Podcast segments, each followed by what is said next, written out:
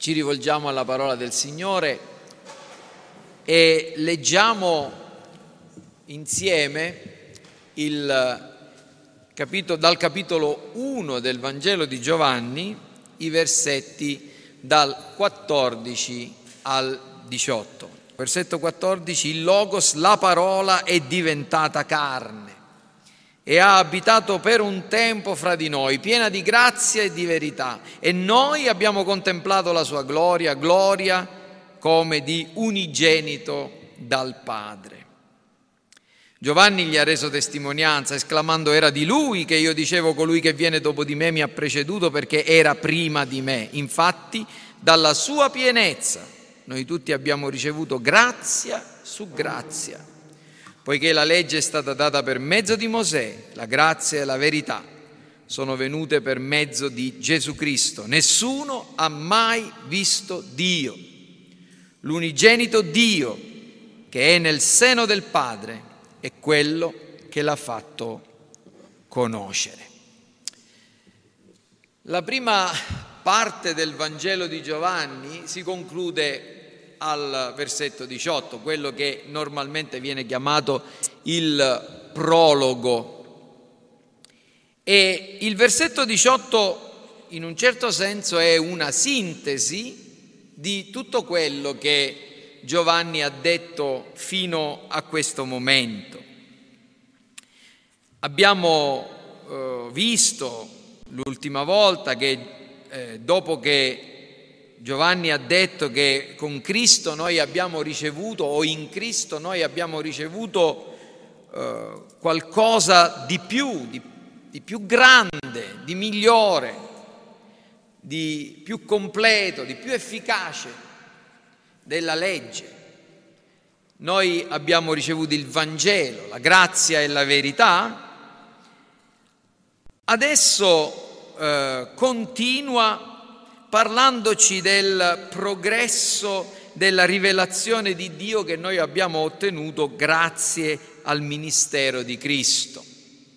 Dio si è rivelato agli uomini, si è rivelato agli uomini in un modo esterno a noi nella natura, i cieli raccontano la gloria di Dio, il firmamento annunzia l'opera delle sue mani, le sue perfezioni invisibili sono eh, testimonianza delle sue virtù divine, dice l'Apostolo Paolo ai Romani, si è rivelato internamente a ogni uomo con la coscienza.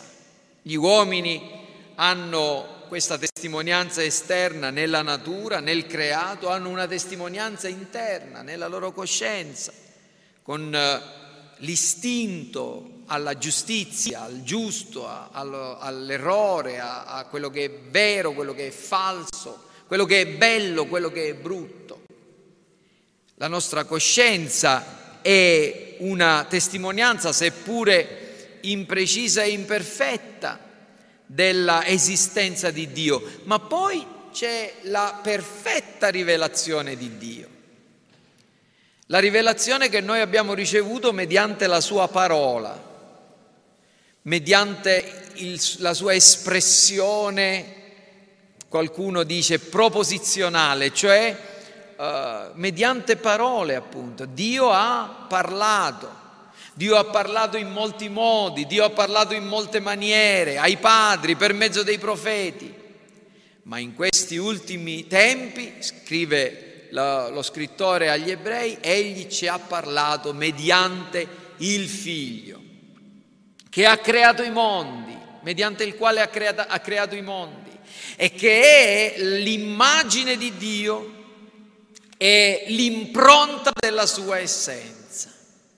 Quindi Dio si è manifestato agli uomini in molti modi e in molte maniere, ma la sua più completa, più piena, più certa, più sicura, oggettiva direi, manifestazione e rivelazione noi l'abbiamo nel suo figlio che si è incarnato, Gesù Cristo.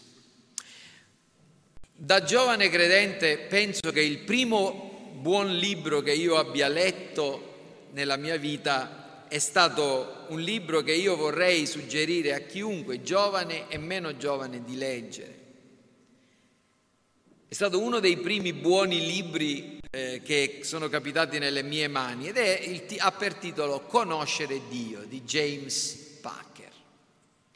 Nella quarta di copertina eh, ci sono delle frasi che mi hanno colpito anche prima di leggere il libro. E dice così, perché fummo creati? Risposta, per conoscere Dio. Quale scopo dovremmo prefiggerci nella vita? Conoscere Dio. Che cos'è la vita eterna che Gesù ci offre? La conoscenza di Dio. Qual è la cosa migliore della vita? La conoscenza di Dio. Di che cosa Dio si compiace maggiormente? Della conoscenza che l'uomo ha di Lui. Il nostro testo stamattina, il versetto 18, che conclude appunto il prologo, ha molto da dire a proposito di questa conoscenza di Dio e a proposito del modo in cui noi possiamo ottenerla. Questo è un argomento che riguarda tutti. Ci sono dei bambini tra di noi, degli adolescenti, degli uomini e delle donne che sono adulte, non, non, dico degli anziani, dico dei diversamente giovani, come si dice oggi, no? eh, ma tutti quanti vedrete che noi abbiamo de- la necessità di conoscere Dio e di conoscerlo di più. E la prima cosa che comprendiamo e apprendiamo da questo testo è che Dio non lo si conosce vedendolo, con i nostri occhi intendo dire. Perché? Perché vedete, eh, la conoscenza di Dio è una conoscenza speciale. Noi possiamo conoscere le cose osservandole, studiandole. Se io prendo una roccia, se io prendo un pesce, se io prendo o, o guardo, che so, le, le nuvole del cielo, Posso fare degli esperimenti, posso guardarli al microscopio o, o fare delle, delle ipotesi, verificarle e io posso dire che ho conosciuto come è fatta quella roccia, come è costituita la, la, l'anatomia di quel pesce, come funziona come si formano le nuvole nel cielo. Ma con le persone la conoscenza non avviene mediante la mera osservazione. Se noi osserviamo un bambino piccolo, possiamo capire qualcosa del suo carattere, certo. Possiamo capire se per esempio questo bambino è una persona presuntuosa, egocentrica, in modo particolare intendo dire tutti i bambini sono egocentrici, tutti gli uomini sono egocentrici, ma, ma ce ne sono alcuni più egocentrici di altri, più presuntuosi di altri. Possiamo vedere se ha un carattere invece più mite, più, più mansueto, più malleabile, più, come dire, ammaestrabile. Ma man mano che quella persona cresce, noi non potremmo fare tante, eh, come dire, osservazioni e delle affermazioni precise intorno a chi è quella persona, a meno che quella persona non si apra con noi, non voglia parlare con noi, non si esprima, non sia disposta a farsi conoscere. Ed è questo il punto, con una persona tanto più è complessa, tanto più è strutturata, quanto più è difficile conoscerla. E sicuramente se Dio non fosse stato disposto a farsi conoscere da noi, se Dio non fosse stato disposto a parlare di sé a noi, noi potremmo, avremmo potuto sapere pochissimo intorno a Dio. Tutte le religioni del mondo sono l'espressione di tentativi degli uomini di conoscere Dio e di definire Dio.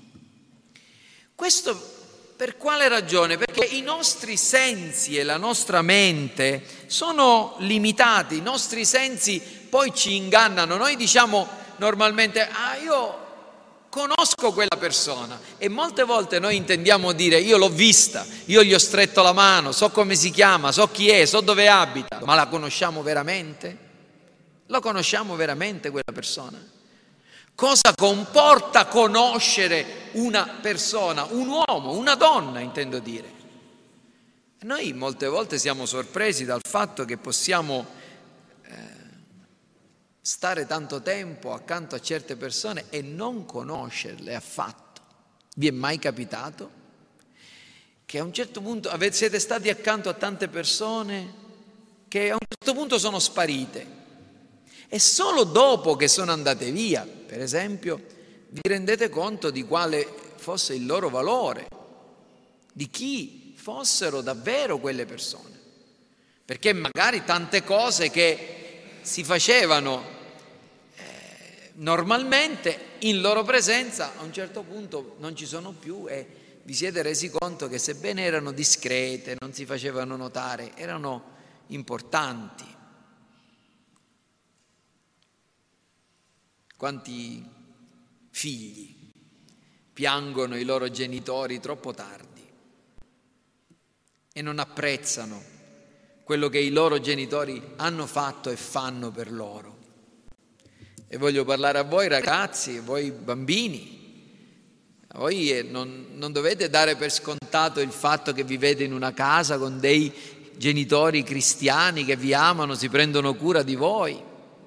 Dovete apprezzarli, il quinto comandamento dice onora tuo padre e tua madre e comprendere cosa significa onora tuo padre e tua madre significa cercare di conoscerli e comprendere i loro sentimenti nei vostri confronti, che anche quando vi rimproverano, vi dicono cosa bisogna fare cosa non bisogna fare, lo fanno perché per il vostro bene, perché vi vogliono bene, vi amano. Oppure cosa posso dire? Posso dire che per esempio ci sono delle persone che hanno vissuto insieme a noi per tanto tempo e noi abbiamo pensato che tutto fosse a posto con loro, che fossero persone per bene, sincere, oneste e a un certo punto si scopre che ci hanno ingannati per 10, 20 o 30 anni. Sei stato tanto tempo con me, diceva Gesù e non mi hai ancora conosciuto a Filippo, no? È possibile. Abbiamo fatto questa esperienza frustrante, dolorosa, in certi casi devastante, di scoprire solo dopo tanti anni che una persona che avevamo considerato fosse onesta, invece era un ladro, o un traditore, o un bugiardo, un po' come Giuda, Giuda Iscariot era uno dei discepoli di Gesù. Gesù l'aveva chiamato, era stato insieme a loro per tre anni e nessuno immaginava quando Gesù disse uno di voi mi tradirà, nessuno disse sicuramente è Giuda. No, nessuno, lo, nessuno sospettava di Giuda. Conoscere una persona è difficile. E con Dio, eh, con Dio è ancora più difficile perché? Perché Dio è invisibile. L'abbiamo letto nel nostro testo. Nessuno ha mai visto Dio. Dio è invisibile. Dio abita, ci dice Paolo scrivendo a Timoteo, una luce inaccessibile. Dio è luce e Dio abita in una luce inaccessibile. Nella eh, prima epistola di Paolo a Timoteo, quando Paolo vuole lodare il Signore eh, al, capitolo, al capitolo 6, dice così, eh, il, il, Re dei Re, il Signore dei Signori, il solo che possiede l'immortalità, che abita una luce inaccessibile che nessun uomo ha visto né può vedere, a lui siano onore e potenza eterna. Dio non si può vedere, Vi ricordate quando Dio ebbe una conversazione con Mosè? Di questa conversazione c'è traccia nel capitolo 33 dell'Esodo. Non è necessario che lo leggete, ve lo ricordo. E nel capitolo 33 dell'Esodo Mosè dice tu devi venire davanti a noi e il Signore dice va bene, vengo con voi, vengo davanti a voi, la mia presenza andrà con voi. E allora Mosè si fa più baldanzoso, più, eh, come dire, più coraggioso, gli dice Signore, mostrami la tua gloria fatti vedere nella tua Shekinah, nella tua gloria, nella tua grandezza. E Dio gli dice, non è possibile. Tu mi vedrai, tu mi conoscerai, ma mi vedrai come per dire di spalle. Io farò passare davanti a te la mia gloria, farò passare la, vedrai la, la, la mia presenza, proclamerò il mio nome ma tu mi vedrai di spalle, io ti coprirò perché nessuno può vedere Dio e vivere. Qualcuno dirà, ma io ho letto in più punti di persone che hanno visto Dio. Hanno visto Dio in Esodo 24:10, in Giudici 13:22, vi ricordate i genitori di Sansone? Isaia ha visto Dio. Isaia, io vidi il Signore seduto sopra un trono. Che cosa vuol dire questo? Queste visioni che questi uomini hanno avuto di Dio sono state una rivelazione maggiore rispetto a quella che possedevano in precedenza o che, possedevano gli, o che potevano possedere gli uomini, ma Dio come Paolo dice, come, come abbiamo letto qui nel nostro testo, nella sua pienezza non può essere visto dagli occhi umani. E vedremo perché. Vi ricordate Giobbe? Ricordate Giobbe? Giobbe, dice la scrittura, era l'uomo probabilmente migliore, più giusto del suo tempo. Non c'era un uomo come lui al suo tempo. Giobbe sicuramente era un uomo non perfetto, tant'è vero che, come avete sentito domenica scorsa dal, dal pastore Pollicino, ci, fu dei, ci, furono dei momenti di, di tentennamento in cui parlò perfino troppo Giobbe e Giobbe dovette essere corretto. Fu corretto da Eliù, fu corretto da Dio stesso. E al capitolo 38 del libro di Giobbe è detto che il Signore, vi ricordate, parlò a Giobbe dalla tempesta. Parla. Alla fine, del capi- alla fine della storia del, del libro di Giobbe, che cosa dice Giobbe? Io avevo sentito parlare di te, ma ora l'occhio mio ti ha visto. Ha visto Dio Giobbe? No, lo ha sentito. Ha ricevuto una maggiore, una più piena, una più precisa, una più grande, una più profonda comprensione e conoscenza di chi Dio è. E in questo senso, quando noi leggiamo nella Bibbia che di uomini che videro Dio, noi comprendiamo dobbiamo comprendere che ebbero una maggiore comprensione di chi è Dio. Dio è nella nostra confessione di fede affermato chiaramente incomprensibile. In che senso Dio è incomprensibile? Allora, facciamo finta che io metto davanti a voi un integrale triplo. Alcuni non sanno neanche cos'è un integrale triplo, è un'equazione matematica particolarmente complicata. Per alcuni di noi sarebbe, se io dicessi una divisione a due cifre, sarebbe già abbastanza complicata, ma pensiamo a un integrale triplo. Voi direste, è incomprensibile, non riesco a capire niente di questa di questa equazione, a meno che non siate un ingegnere o un, un matematico o una persona che ha studiato analisi. Ora Dio non è incomprensibile in questo senso, che non si può capire niente di lui. Dio è incomprensibile nel senso che noi non possiamo capire tutto di lui. Che non possiamo giungere né su questa terra, e io vorrei affermare neanche nel cielo, a una comprensione, ad afferrare pienamente l'infinità, la gloria, la grandezza, la meraviglia, la potenza, la grazia, la benevolenza, la giustizia, la fedeltà del nostro Dio. Nel cielo gli angeli, come ci dice Isaia, eh, proclamano la santità di Dio e dicono santo, santo, santo è il Signore, il, il Dio degli eserciti. Di lui so, e, i cieli e la terra sono pieni della sua gloria. Gli anziani nell'Apocalisse Giovanni li vede inchinarsi davanti a Dio e gettare le loro corone davanti a Dio, ma sono atti che mostrano la meraviglia, lo stupore, le creature angeliche umane, redente davanti a questo Dio, ma noi, l'Onnipotente, come dice Eliù, non lo possiamo comprendere, conoscere appieno in questo senso.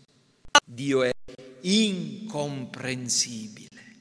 È questo, capite, che rende la fede in Dio autentica, nel senso che se, un, se Dio si potesse comprendere appieno, che Dio sarebbe?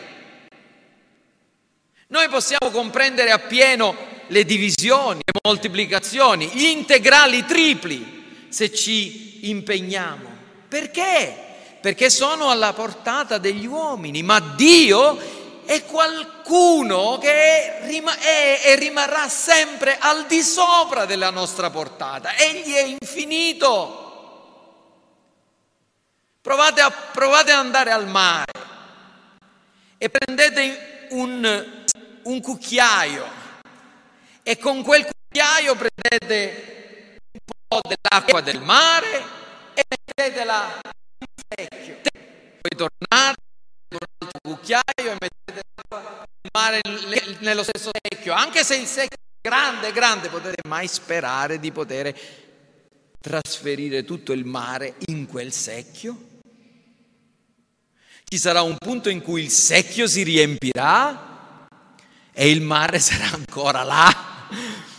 E così è la nostra mente. Così siamo noi davanti a Dio. Dio è il mare, noi siamo una tazzina da caffè. Dio è incomprensibile. Dio è incomprensibile. C'è solo uno che può conoscere Dio. Dio. Dio può essere conosciuto pienamente soltanto da Dio. Infatti, prendete, se potete, Matteo 11, 17, o ascoltatelo, semplicemente ve lo leggerò. In Matteo 11, 17 è scritto così, uh, no, non, un, 27, perdonatemi, era, era la, il riferimento sbagliato, 11, 27. Ogni cosa, qui è Gesù che sta parlando, ogni cosa mi è stata data in mano dal Padre mio e nessuno conosce il figlio se non il Padre e nessuno conosce il Padre se non il figlio. Capite? Solo Dio può conoscere Dio. Dio Padre può conoscere Dio Figlio pienamente, è solo Lui. E Dio Figlio può conoscere Dio Padre pienamente, è solo Lui, perché solo Dio conosce perfettamente Dio. E questa è un'affermazione della piena divinità del nostro Signore Gesù Cristo.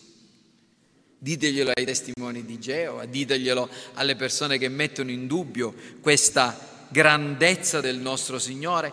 Dio però, se seppure è incomprensibile, da quello che noi comprendiamo, da quello che noi leggiamo nel versetto 17, può essere conosciuto. Infatti, rileggo il versetto 18, scusate, de, del, di, di Giovanni, di Giovanni 1, nessuno ha mai visto Dio, l'unigenito Dio che è nel seno del Padre è quello che l'ha fatto conoscere, allora Dio si può conoscere. Certo che si può conoscere, in modo limitato, ma anche in modo autentico. Dio si può conoscere. Infatti il resto del versetto 27 di, di Matteo 11 dice proprio così, che nessuno ha conosciuto, nessuno può conoscere il figlio se non il padre, nessuno può conoscere il padre se non il figlio, e poi dice, è colui al quale il figlio lo avrà rivelato. Dio si può conoscere mediante una speciale rivelazione. Abbiamo bisogno della sua rivelazione. Che, qual è l'idea? L'idea è questa. Qui c'è Dio e qui ci siamo noi. E tra noi e Dio c'è un velo, una cortina, un ostacolo, un muro, in modo che noi non possiamo vedere al di là. Ma in Cristo questo muro viene abbattuto, in Cristo questo velo viene tolto. È l'argomento dell'Apostolo Paolo quando scrive ai Corinzi nella seconda Corinzi al capitolo 3. Infatti questo è il mio secondo punto, vado avanti velocemente. Dio noi possiamo conoscerlo in Cristo. Dio è incomprensibile, L'uomo non può capire Dio pienamente, ma Dio si può conoscere. Come si può conoscere Dio? Noi conosciamo Dio in Cristo. Chi ci ha fatto conoscere questo Dio invisibile è Gesù Cristo. Appunto in 2 Corinzi 3:16 è scritto che questo velo, questa cortina, questo ostacolo, questo muro è stato tolto Grazie a Cristo, è in Cristo che viene tolto questo velo.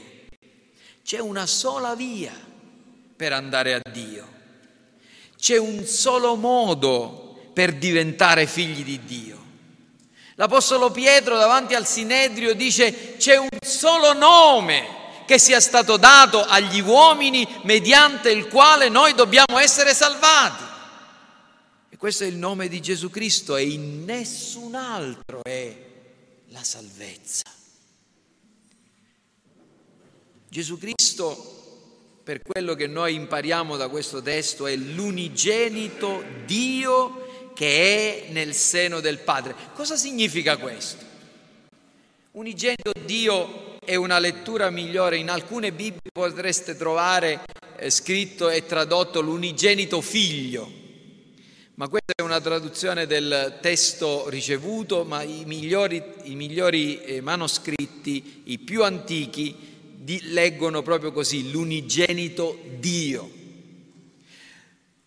Unigenito, il, il termine greco significa unico nel suo genere, è unico nel suo genere poiché è Dio, è figlio di Dio e questo è un modo davvero speciale per chiamare Gesù Cristo che ci fa comprendere che Egli è in tutto e per tutto eh, un uomo che però appartiene a una categoria speciale.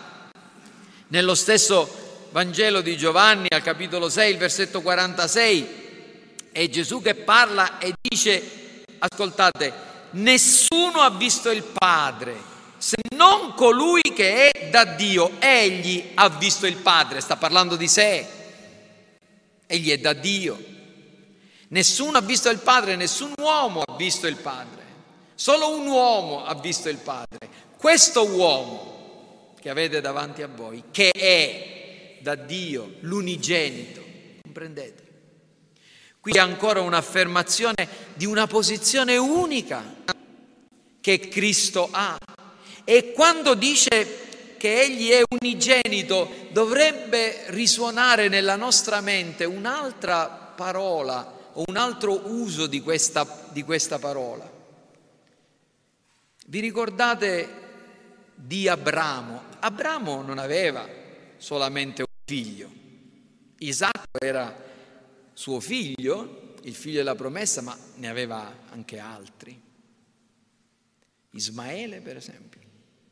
Ma nell'epistola agli ebrei, dove si parla del sacrificio che Dio aveva chiesto di fare ad Abramo, si usa lo stesso termine monogenes, cioè unigenito, che noi troviamo qui. Dobbiamo fare attenzione a questi dettagli della scrittura. Quando noi diciamo che la scrittura è ispirata, ci riferiamo proprio a questo, che Dio ha fatto in modo che certe parole fossero usate in un certo modo per insegnarci qualche cosa.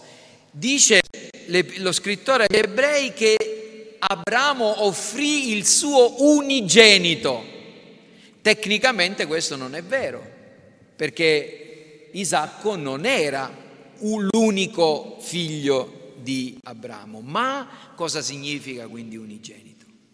Significa l'amato significa colui al quale, il figlio della promessa, colui che, per, mediante il quale doveva venire la benedizione promessa al mondo intero, in tutte le famiglie. Il, l'unigenito in questo senso che è nel seno del Padre e qui è un rafforzativo, cioè che ha una posizione di privilegio. L'amato, Cristo è l'amato. Noi conosciamo Dio tramite Cristo perché Egli è Dio oltre a essere uomo e perché Egli è l'amato, il designato da Dio per darci questa conoscenza. E Gesù Cristo è colui che ci ha fatto conoscere Dio. Nel versetto che stiamo considerando, nessuno ha mai visto Dio, l'unigenito Dio che è nel seno del Padre, quello che l'ha fatto conoscere. Questa parola che lo ha fatto conoscere è la traduzione di, una, di un verbo che viene usato anche altre volte nel, eh, nel Nuovo Testamento e che eh, è alla base di alcune parole anche che noi utilizziamo in italiano. Il verbo significa letteralmente spiegare, raccontare, dichiarare, dire. Forse voi mi avrete sentito dire qualche volta, o magari gli studenti della classe di teologia pastorale l'hanno sentito più, più spesso, la parola esegesi. Sapete che esegesi significa la spiegazione, la corretta spiegazione di un testo. Ecco, esegesi è una parola che deriva dallo stesso verbo che qui viene, eh, viene dato, viene usato e che viene tradotto ce lo ha fatto conoscere. In altri termini si potrebbe tradurre che è il figlio, l'amato dal padre, colui che è nel seno del padre, l'unigenito Dio, il figlio di Dio, il logos, la parola che si è fatta carne, che ci ha spiegato Dio, ci ha dato la corretta interpretazione di Dio. Quindi Gesù è colui che ce lo ha fatto conoscere. Come ce lo ha fatto conoscere? Prima di tutto perché Egli è la perfetta immagine di Dio. Dio non è rappresentabile. Noi non, non, usiamo delle immagini di Dio, ma perché? Perché abbiamo paura. Volete, dovete sapere che gli, gli evangelici del secolo scorso, eh, in particolar modo tra i pentecostali all'inizio, eh, era vietato perfino farsi delle fotografie, perché prendevano così tanto alla lettera il il secondo comandamento, non farti immagine alcuna, che siccome la, la, la fotografia è una immagine che uno si fa di sé, il secondo comandamento vietava farsi perfino dei selfie. Diteglielo oggi alle persone, non farti, non farti immagine alcuna, non farti selfie, no? Ora, ovviamente questa è una assoluta esagerazione, è un'interpretazione errata di questo termine, ma, ma la, il, il secondo comandamento è ancora valido. Noi non abbiamo e non dobbiamo utilizzare uh, immagini di Dio, perché? Perché qualunque rappresentazione di Dio è uno sminuire, è una riduzione sua, del suo carattere, è una comunicazione falsa della sua natura. Quando gli israeliti nel deserto vollero rappresentare Dio mediante un vitello, e fate attenzione, non vollero rappresentare un'altra divinità. Aronne disse, questo è il Dio che ti ha tratto fuori dall'Egitto, indicando il vitello. Dio si adirò. Perché? Perché un vitello può dare una buona rappresentazione della potenza, della forza di Dio, ma che cosa può, può spiegare della sua santità, del suo amore, della sua giustizia, della sua, della sua benignità? Un animale non può rappresentare Dio, niente può rappresentare Dio. L'idolatria, come abbiamo sentito nella nostra lettura di Isaia, viene stigmatizzata da Dio e ancora oggi noi non possiamo rappresentare Dio e non abbiamo immagini nemmeno di Cristo perché la persona di Cristo è l'icona di Dio. In Colossesi 1.15 ci sono due passi che attribuiscono a Gesù eh, questo, questo termine che egli è immagine di Dio. Uno è nell'Epistola ai Colossesi, al capitolo 1, il versetto 15, che dice, Egli è l'immagine del Dio invisibile, Egli è icona. Eh, questa è la, la, la, parola utilizzata da eikon, icona, un'immagine del Dio invisibile. Vuol dire che Egli è la manifestazione più luminosa, più gloriosa di Dio, ma l'altro passo che vi ho già citato è Ebrei 1, in cui dice che egli è l'immagine del, del, di Dio, lì usa un'altra parola lo scrittore ed è carattere, il carattere di Dio.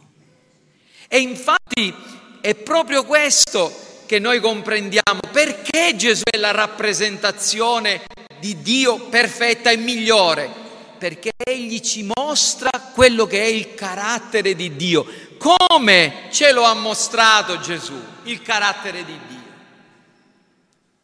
Gesù è il perfetto esempio del fatto che Dio è amore, è santità, è giustizia, è bontà, è fedeltà, è verità, che Dio si adira, che Dio è severo, che i suoi, quali sono i suoi proponimenti. Gesù ci ha detto io vi ho fatto conoscere tutte le cose, che Egli ci fa delle promesse, ci rassicura, il vostro cuore non sia turbato, abbiate fede in Dio, abbiate fede anche in me, ci dà dei consigli, ci ha fatto conoscere il suo patto, ci rassicura.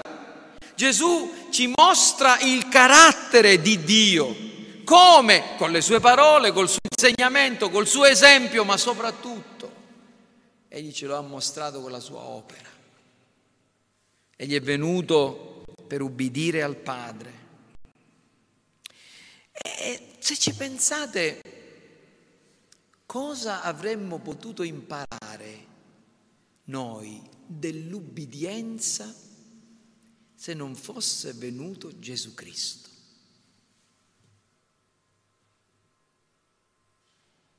Ditemi voi.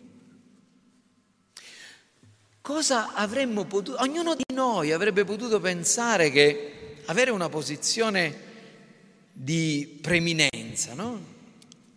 Significa esercitare la propria saggezza, la propria conoscenza, la propria uh, superiorità, semplicemente dicendo a questo e a quello quello che devono fare. Dio è così. No, noi vediamo Dio che ordina, che comanda, che la sua parola è, è legge. Ma in Cristo noi abbiamo imparato che parte del carattere divino è anche ubbidire. Cristo fu ubbidiente fino alla fine, fu come figlio ed egli è Dio. E noi abbiamo imparato, abbiamo avuto una rivelazione migliore, più chiara, più grande del servizio. Dio è aiuto. Quando, quando Dio creò Eva affinché fosse un aiuto adeguato per Adamo, lei, la donna, fu fatta per essere un aiuto dell'uomo. Allora, ci sono molti uomini che pensano che noi esistiamo per essere serviti dalle nostre mogli e magari tanti pastori che pensano di essere serviti dalla, dalla Chiesa.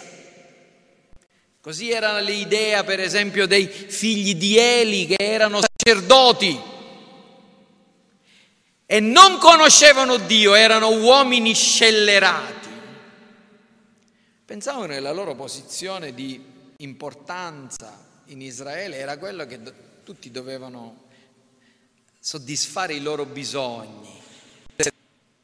Invece viene Gesù, che nella sera, la notte in cui fu tradito, si cinge di un asciugatoio, si inchina davanti ai suoi discepoli e lava i loro piedi e dice loro io vi ho fatto queste cose, io che sono il Signore, il Maestro, voi mi chiamate Signore e Maestro e io lo sono, affinché voi che sapete queste cose le facciate anche voi, seguiate il mio esempio. Il più grande tra tutti sia il vostro servitore. Noi in Cristo abbiamo una rivelazione piena, completa dell'umiltà della disponibilità di Dio e dell'amore che è qualcosa di più che un sentimento romantico, è generosità, è impegno per la gioia di altri. Dio che ha tanto amato il mondo, che ha dato quanto aveva di meglio il suo unigenito figlio. Capite? Gesù ci ha fatto conoscere come? Andando sulla croce ci ha fatto conoscere il suo amore che ci salva, la sua ira e la sua giustizia che deve retribuire il peccato. Gesù è colui che ci ha fatto conoscere Dio anche perché portando a compimento la sua opera ha fatto sì che lo Spirito Santo continuasse quest'opera di rivelazione. Quando ha promesso la venuta del Consolatore, ci ha detto che sarebbe venuto e ci avrebbe fatto comprendere, conoscere, ricordare, eh, che avrebbe rivelato altre cose intorno a Lui. E quindi comprendiamo che per questa ragione che il modo di conoscere Dio è credere in Cristo. Il vostro cuore non sia turbato, abbiate fede in Dio, abbiate fede, credete in Dio, credete anche in me. E in questo modo, credendo in Cristo, noi vediamo colui che è invisibile, proprio come Mosè. Allora concludo ho pochi altri minuti per dare un'esortazione.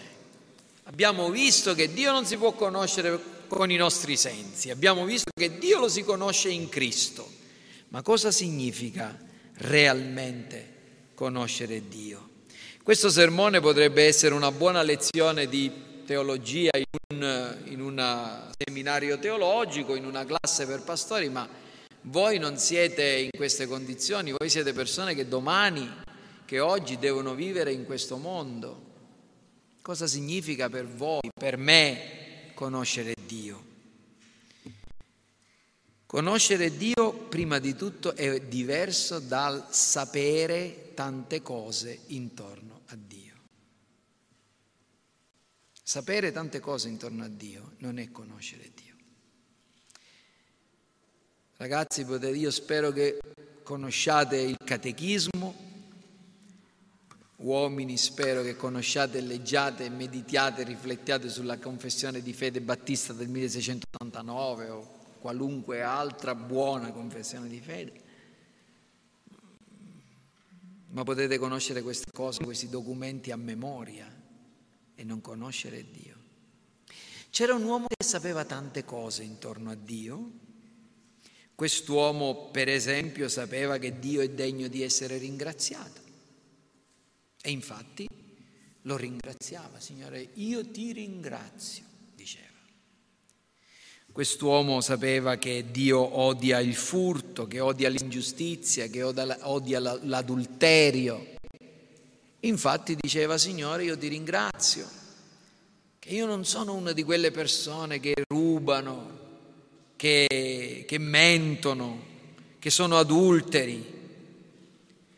Io sono un uomo che è dedito a compiere gli atti del culto. Io do la decima, io digiuno, io prego.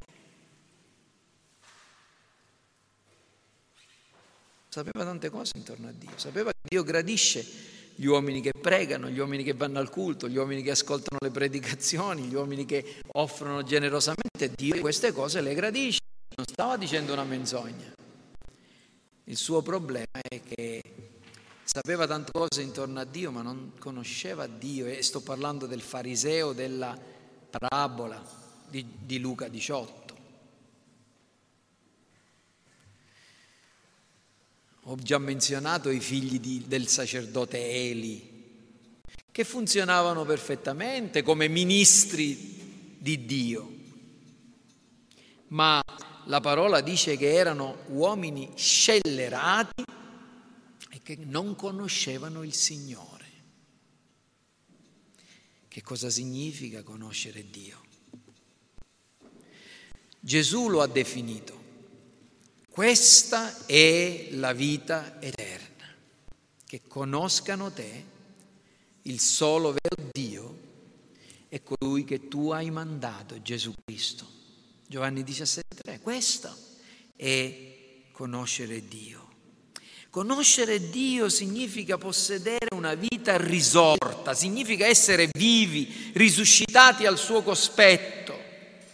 Possedere, se me lo consentite, una conoscenza di ordine pratico. Mio papà era un falegname, la sua formazione eh, accademica non era andata oltre la quinta elementare, lui è nato nel periodo della guerra, da un falegname e non avrebbe potuto sperare di più. Erano nove figli a quell'epoca, subito dopo la guerra, in una famiglia di nove figli, dove si è artigiani, all'età di 10 anni, 11 anni hai una sola possibilità, lavorare. E lui ha lavorato tutta la sua vita. Ma papà era una persona intelligente e ricordo che tante volte parlava con ingegneri edili, con architetti, che gli proponevano di fare certe cose, perché lui era un artigiano, costruiva le cose, e gli diceva, dottore, questa cosa non si può fare, questa cosa non funziona. E gli spiegava perché. E quelle persone dovevano richiedersi. E poi mio papà mi diceva, figlio mio, quanto vale un grammo di esperienza, non vale una tonnellata di studi a volte. E aveva ragione. Teoricamente noi possiamo sapere tante cose intorno a Dio, ma conoscere Dio è qualcosa di pratico. Io vi ho letto all'inizio del nostro culto il Salmo 119. Se volete avere il ritratto di un uomo che conosce Dio, dovete leggere il Salmo 119 quell'uomo che ha scritto il Salmo 119, chiunque esso sia, Davide, Esdra, c'è tanto da dire, era un uomo che aveva conoscenza di Dio, che davvero aveva dei desideri di apprendere i suoi statuti. Io sono, posso dire una parola forte? disgustato da tanta gente che oggi afferma di essere, posso dire la parola, riformata. Sapete perché lo afferma? Perché dice, perché ha letto tre o quattro libri, perché ha ascoltato dieci o venti prediche di Tizio o Caio nel, su YouTube e perché ha letto o afferma di credere a questa confessione di fede di Westminster, la 689 o qualunque altra cosa. E poi la loro vita è miserabile.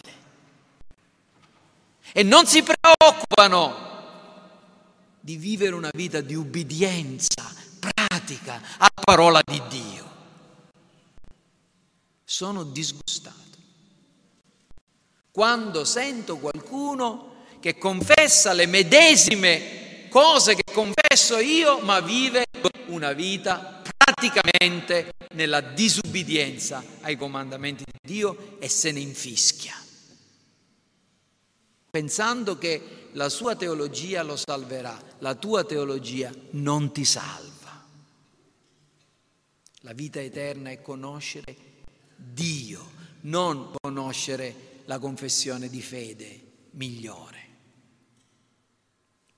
E vedete, il salmista dice ha un desiderio, Signore, insegnami i tuoi statuti.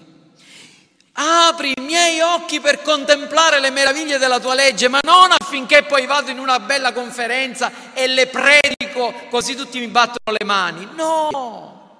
Lui dice io correrò nelle vie delle tue testimonianze quando tu mi avrai allargato il cuore.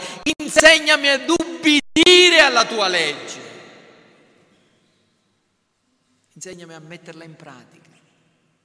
Non voglio solo conoscerla, voglio gustarne la dolcezza con un solo scopo, quella di osservare, praticare, ubbidire, conformarmi ai comandamenti divini. Beati quelli che osservano i tuoi comandamenti. Beati quelli che lo cercano con tutto il cuore, non commettono il male, ma camminano nelle sue vie. Capite, fratelli? Perché è importante vivere in una comunità. Guardate cosa dice Packer a proposito di questi versetti. In quel libro che vi dicevo, il salmista era interessato alla verità e all'ortodossia alla dottrina biblica e alla teologia, noi potremmo aggiungere la teologia riformata, non in quanto fine a se stesse, ma quali strumenti per raggiungere gli ulteriori obiettivi della vita e della religiosità.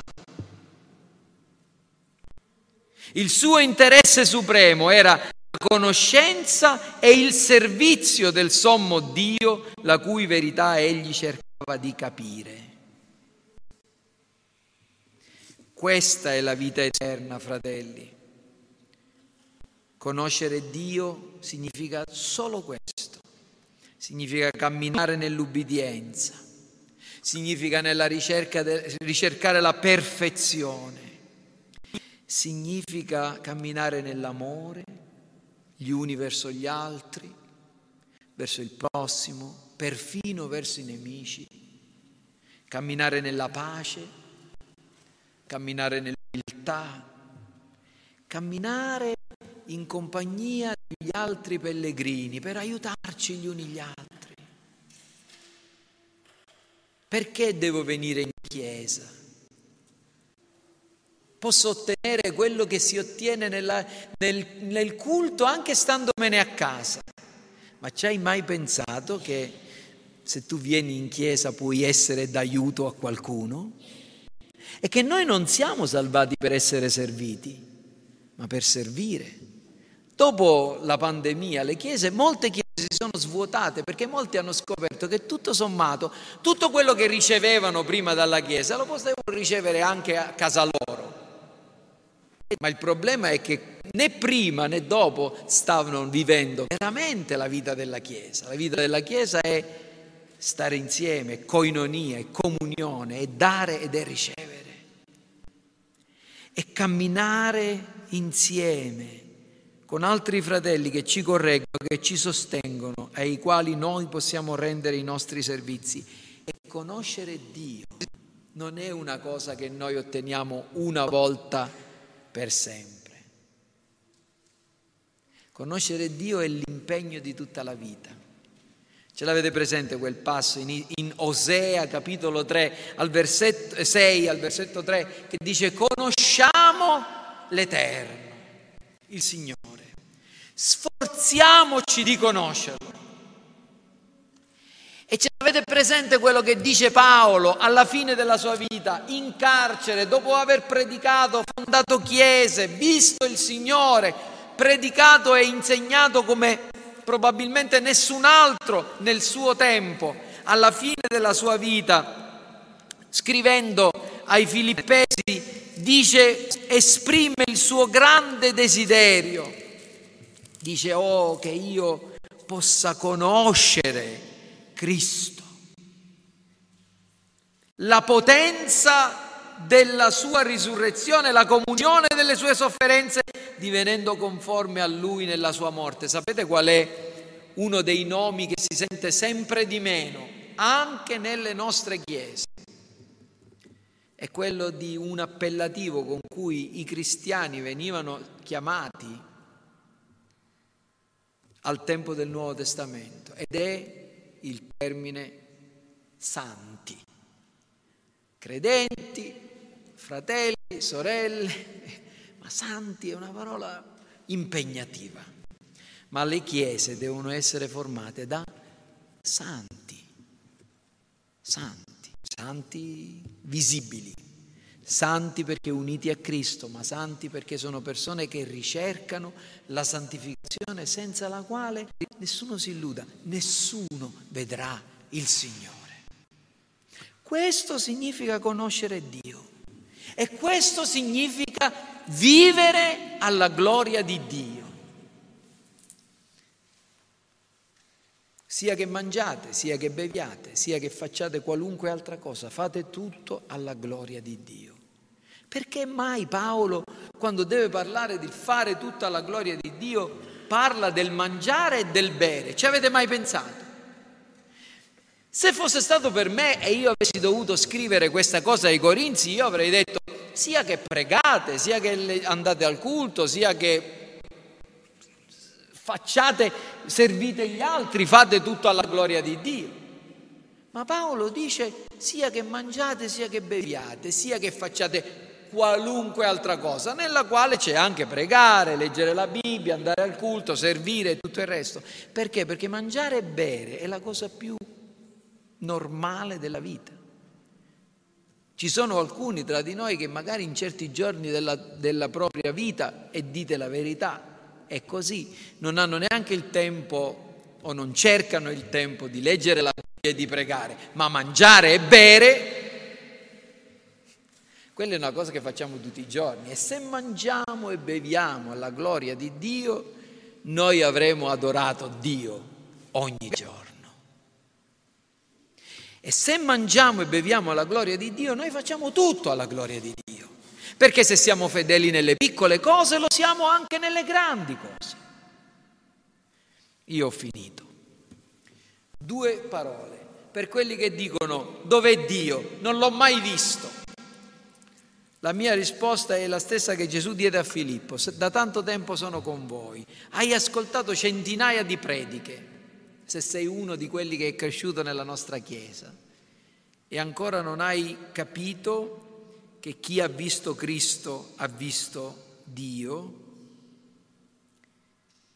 Gesù è colui che ha la chiave di Davide, lui apre e nessuno chiude, lui chiude e nessuno apre. Per vedere Dio hai bisogno che Egli ti apra gli occhi. Prega questa mattina. Signore, fa, mostrami il Padre. Mostrami la gloria di Dio che rifugge nel volto di Cristo. E se c'è ancora qualcuno che dice io crederò in Dio, ma ci crederò soltanto quando lo vedrò. Non l'ho mai visto e quindi non, non posso credere. Io ti voglio dire che una, Affermazione temeraria questa. Perché se Dio non ti si è ancora mostrato è perché non vuole distruggerti. Perché se Dio si mostrasse a una persona che dice così, non potrebbe fare altro che portarlo in una esperienza devastante. Isaia ebbe questa esperienza. Egli vide Dio e fu colto da un terrore immenso. Disse, povero me, io sono perduto, sono disfatto, sono annientato, sono annichilito, perché sono un uomo dalle labbra impure e i miei occhi hanno visto Dio. Dio è invisibile, è l'unico modo in cui puoi vederlo senza essere distrutto dalla sua gloriosa e maestosa immagine, è nel volto di Gesù. E Gesù ha detto, beati coloro che senza avere visto hanno creduto. Vogliamo pregare, fratelli. Chiniamo il capo.